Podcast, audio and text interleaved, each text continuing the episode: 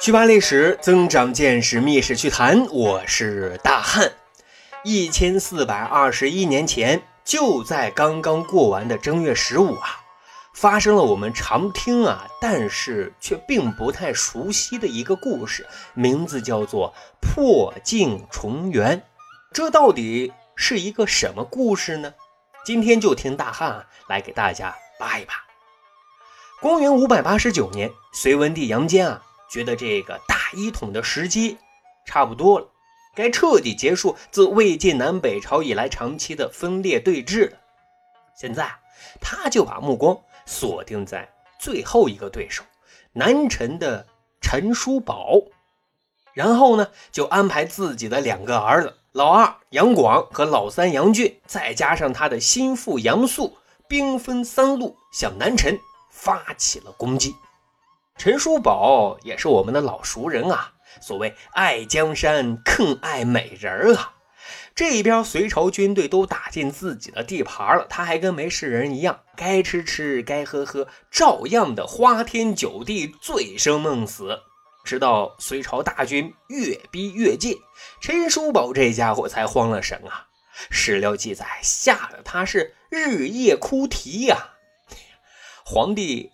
当到这一份上也是够悲催的，但你说啊，杨坚的隋朝那个时候都建立七八年了，陈朝能跟他长期对峙，那经济啊、军事啊这些实力绝非等闲之辈的。这话其实说的是一点错都没有。但是很可惜，陈叔宝他就是一个臭棋篓子，一手好牌打个稀巴烂。哈，屡次啊拒绝底下将士的作战方案，屡失良机呀。最终怎么样？哎呀，还能怎么样？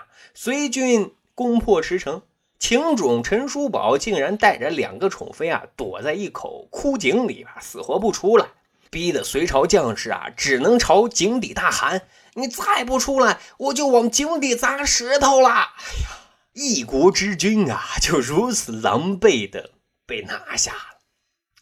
各位啊，陈叔宝混成这个样子，他的亲人啊，那也都是跟着遭殃的。当时陈叔宝的一个妹妹被封为乐昌公主，下嫁给了太子舍人徐德言为妻。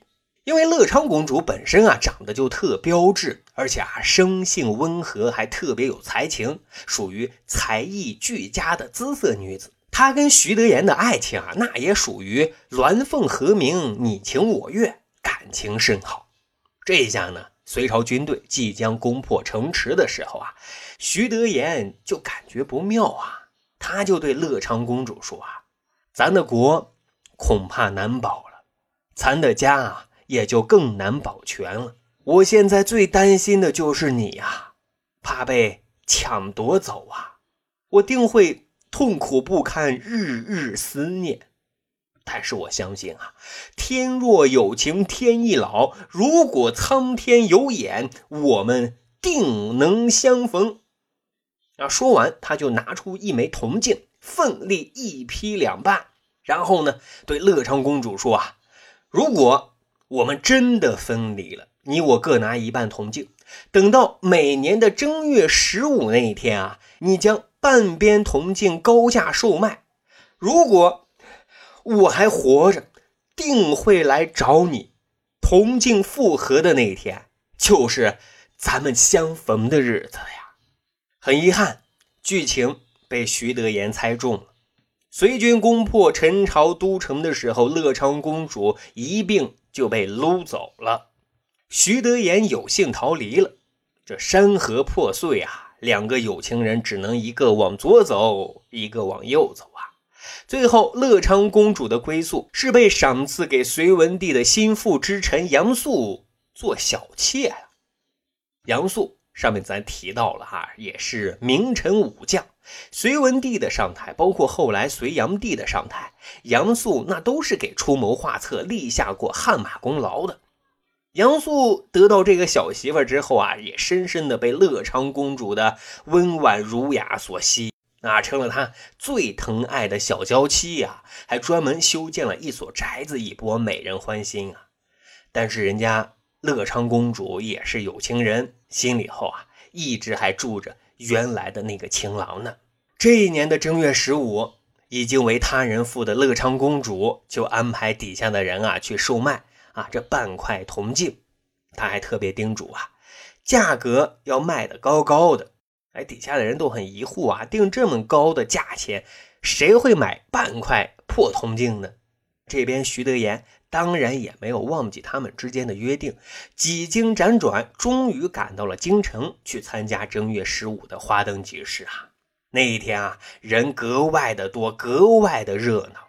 但是，热闹属于爱热闹的人，他只关心啊，在这人群当中有没有人在售卖那半块铜镜。果然，他找到了，售价离谱。徐德言一把夺过，那是激动的心，颤抖的手啊，把两块铜镜相拼。完全吻合，瞬间泪如雨下。这恍如隔世般的爱恋，让人肝肠寸断啊！而当他得知他的爱妻如今成了这个朝廷里红得发紫的大权臣的爱妾，这巨大的差距啊，让他不敢啊贸然的前去相见。于是呢。他只能说服卖镜子的人自己题诗一首，让带回去。诗的内容是：“镜与人俱去，镜归人不归。无复嫦娥影，空留明月辉。”各位啊，我觉得这首诗是这个世上最悲悯的。爱情诗之一，说好的两个半块铜镜复合之日，就是我们的团圆之时。可如今镜子复合了，人却不能团圆。如今这铜镜啊，再也不能照见你的倩影，只能留下明月泛着空空的余光啊。后来。乐昌公主见到了题诗的铜镜，她是喜极而泣呀。又想到他们曾经如此的山盟海誓，如今却近在咫尺而又不能相见，这日子呀是没法过了。终日是郁郁寡欢，悲泣不时呀。这边的杨素看见了这一幕，特心疼。知道小媳妇肯定有心事呀，就再三追问缘由。乐昌公主这边也不忍心欺骗，就和盘托出她和徐德言的约定。杨素也算男子汉，也是性情中人，被两个人的真情所打动了，非常大度的就派人找到徐德言，并邀请他来到府中，让他们两个人团聚。见面的那一天啊，两个人怎么样呢？我没有在现场，不好编。但是乐昌公主啊，留了一篇诗作，描述了当时的场景和她的内心活动，特有意思。内容是：今日何千次，新官对旧官，笑啼俱不敢，方艳做人难。就说啊，这一天气氛整的挺尴尬。以前的老公和现在的老公啊，同桌喝酒，哎，她是既高兴又不敢高兴。高兴的是她终于和以前的老公团圆了，但又不敢太高兴，因为她怕现在的老公看见她这么高兴而不高兴。做人真难呀，各位小伙伴。咱细品这种感受，真的是挺难。不过还好啊，在这件事上，杨素胸怀开广啊，也愿意成人之美。见他们的确真心相爱，就没有强人所难。所以故事的结局非常的圆满。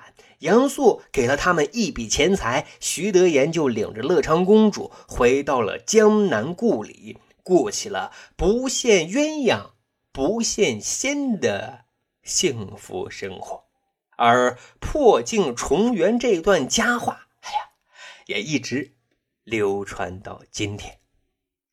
今天大汉把这个故事讲给各位小伙伴啊，也祝天下有情人终成眷属。长见识，长谈资，这就是咱今天的密室趣谈。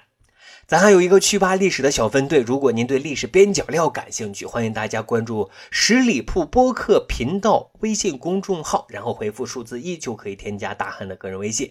经过简单审核之后啊，大汉就会邀请您进入这个小分队当中，咱就可以谈天谈地聊历史段子。本期节目就这样，感谢收听，下期啊再会。